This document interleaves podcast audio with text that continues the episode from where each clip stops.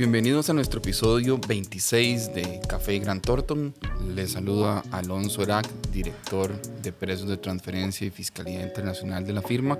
Y me acompaña hoy también María Melina Segura, nuestra gerente de Precios de Transferencia y de Impuestos acá de la firma. Eh, Meli, tema interesante el día de hoy. Como siempre, aprovechar para conversar un poco de temas de fiscalía internacional, eh, esquemas y cuidados y valoraciones que hay que tomar ahora en adelante con los casos de fiscalía internacional, lo que nos trae hoy por acá. Así es, Alonso, un gusto saludarte, un gusto saludar a todas las personas que nos escuchan. Efectivamente, un tema no solo muy interesante, sino también muy actual y algo que es muy importante que como contribuyentes tengamos en cuenta.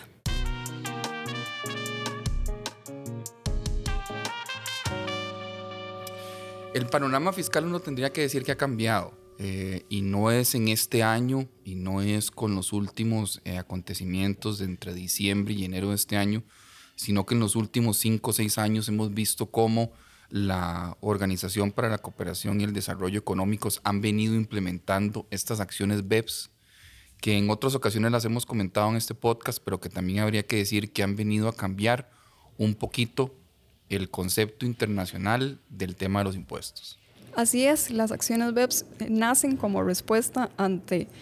estrategias eh, que podrían verse como agresivas por parte de los contribuyentes a nivel internacional en cuanto a sus planeaciones y como bien lo explicas o bien lo indicas, eh, viene ya un tema desde hace varios años. Empieza a sonar en los foros de la OCDE en 2013 y ya a partir del 2015 se establecen una serie de acciones eh, pues más implementables a nivel de las diferentes jurisdicciones.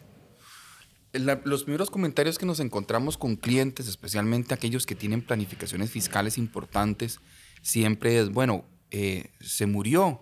la posibilidad de, de planificar nuestros impuestos a nivel internacional, porque tal vez ahorita más adelante que vamos a comentar algunos de los, de los cambios que tenemos que observar, la primera reacción cuando uno ve ciertos portillos que se cierran es, bueno, ya, ya no tenemos la posibilidad de, planificar, o más bien nuestras planificaciones tienen que evolucionar eh, hacia otro tipo de estándar y hacia otro tipo de cuidados. Así es, ante esa pregunta tan directa tenemos que decir que no, la planificación fiscal internacional no ha muerto, pero hay una serie de factores recientes que tenemos que tener presente, tomar en cuenta a la hora de definir esas planificaciones fiscales de forma que sigan siendo eh, legales, que estén dentro del ámbito de lo legal en las diferentes jurisdicciones en donde vamos a actuar.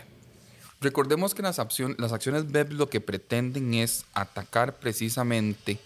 em, el traslado de beneficios y la erosión de la base imponible de ciertas formas, si bien es cierto, algunas de ellas legales, otras que rayaban en áreas grises y que en el cual no se, no se tenían los mínimos cuidados que hoy por hoy en la Fiscalía Internacional se están solicitando. Entonces recordábamos que habían estructuras con muy poca sustancia, tengo una estructura en un país que la única razón por que lo tengo es porque el país tiene una baja tributación, no me piden que tenga una oficina, no me piden que tenga empleados, no me piden que tenga mucha sustancia. Y eso básicamente lo que generaba en algunos escenarios, como bien lo mencionabas agresivo, era que las empresas multinacionales empezaran a ser cuestionadas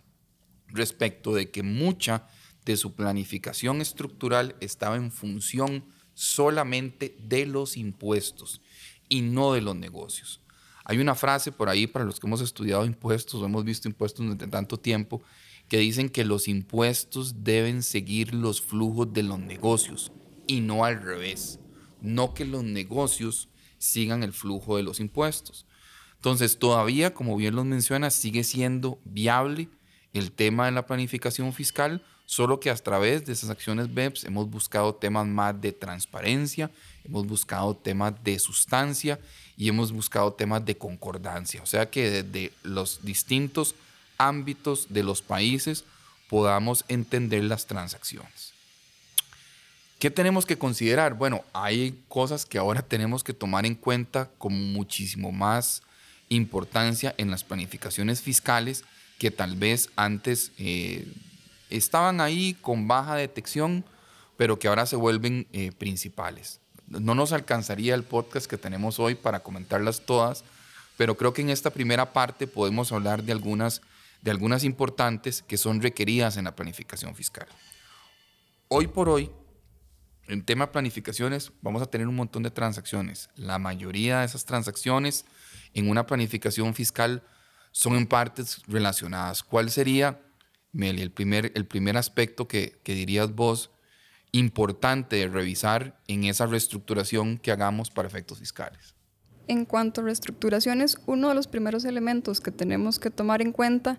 es el tema de precios de transferencia. No solo porque hay obligaciones en muchos países que tenemos que cumplir, sino también porque en planificaciones fiscales muchas veces, la mayor parte del tiempo, encontramos que hay transacciones entre compañías intragrupo. Entonces, hay también acciones BEPS enfocadas en el tema de precios de transferencia con el fin de asegurar que los resultados de los precios de transferencia con el fin de asegurar que las políticas de precios de transferencia que se establecen en los grupos económicos están en línea con la creación de valor.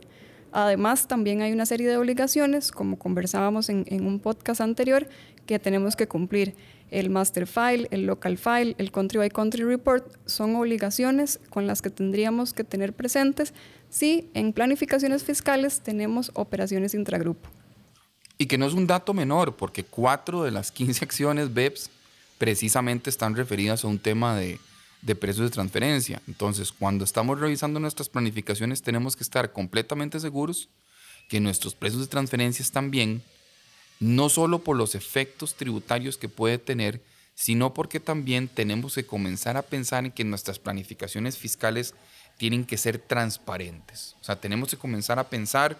que básicamente si un fisco viene a revisarnos el tema de nuestra estructura, el fisco puede ver todo alrededor de la estructura y de tener claro que no solo nuestras políticas de precios, sino temas de sustancia y ocurrencia, pues también son transparentes, transparentes hacia ellos. Un, un tema importantísimo en, en, estas transacciones, indistintamente del tipo que sean, tienen que ser el tema de precios de transferencia. Así es, y esto también nos permite evidenciar que el tema de precios de transferencia eh, no deberíamos verlo como contribuyentes solo como obligaciones que tenemos que cumplir, sino que son herramientas que pueden servirnos en la estructuración de nuestras operaciones intragrupo. Sí, y estas son obligaciones en materia de precios de transferencia que trascienden el tipo de transacción, o sea, cualquier transacción que yo realice entre vinculados, pues nos va a tocar eh, revisarlo por ahí y estar seguro de que el tema de precios está bien. ¿Por qué se vuelve ah, también importante el tema de precios conectado con otras normas? Bueno, porque los precios establecidos entre partes vinculadas también pueden afectar otros aspectos de las normas de BEPS. Pensemos en un momento el, otro tema que es, que es muy importante, que es el de convenios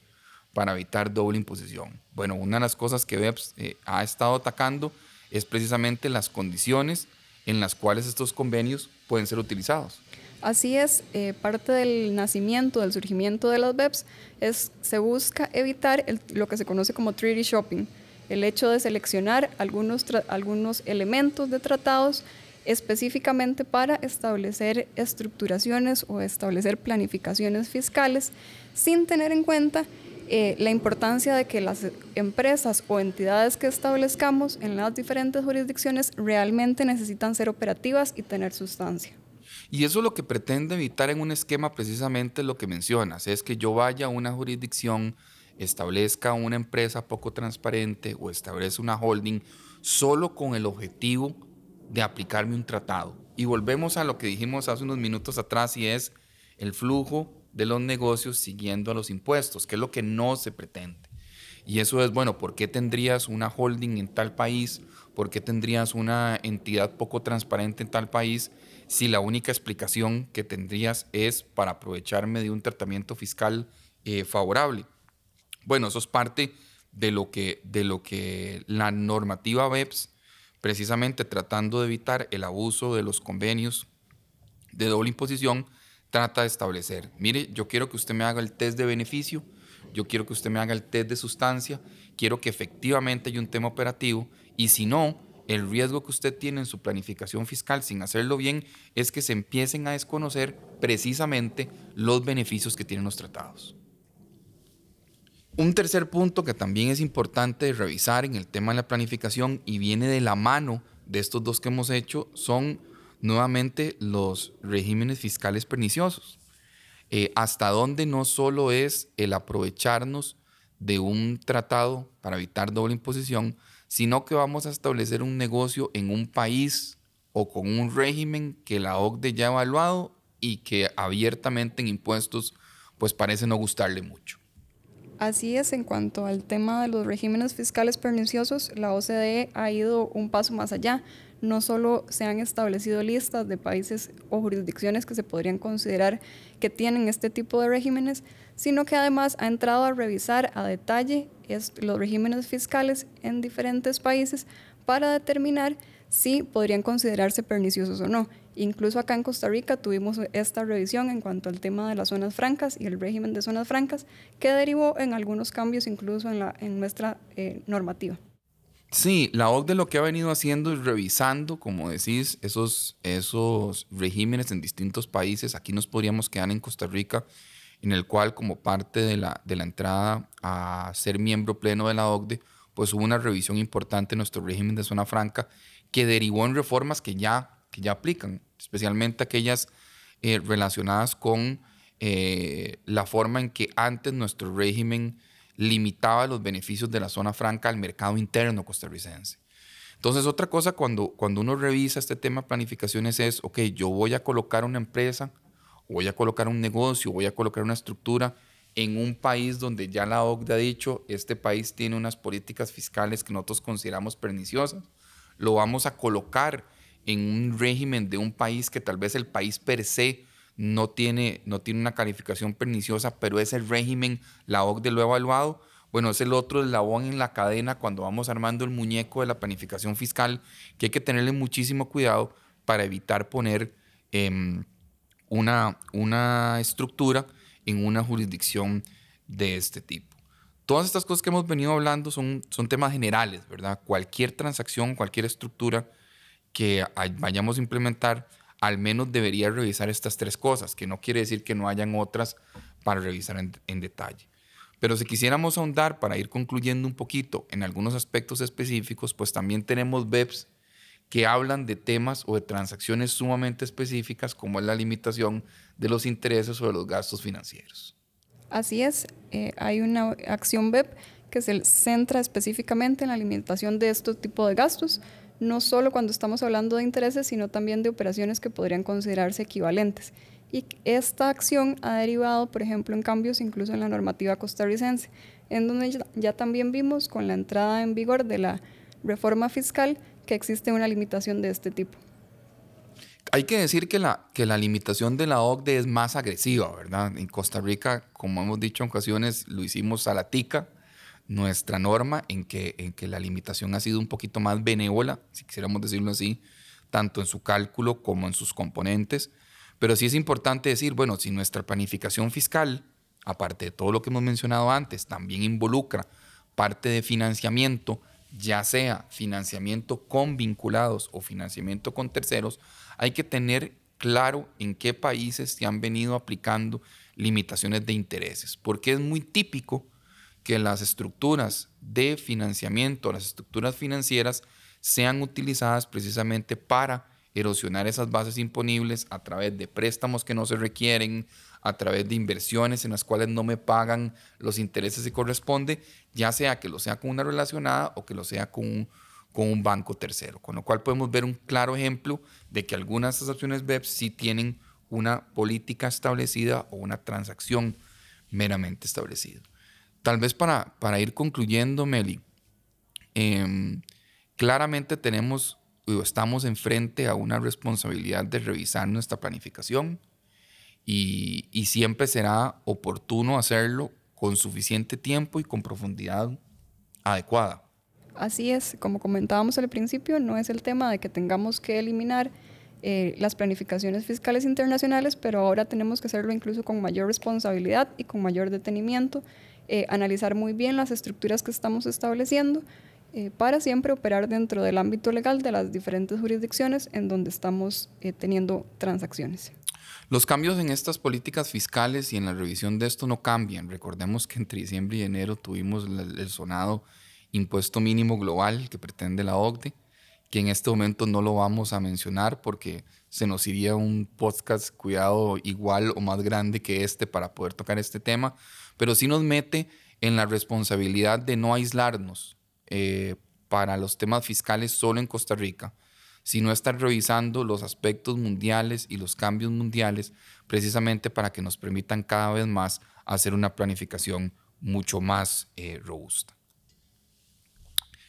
Les habló Alonso Erac, director de la práctica de precios de transferencia y Fiscalía Internacional, junto con María Melina Segura, eh, gerente del área de impuestos y precios de transferencia, en este episodio número 26 de Café Gran Torto.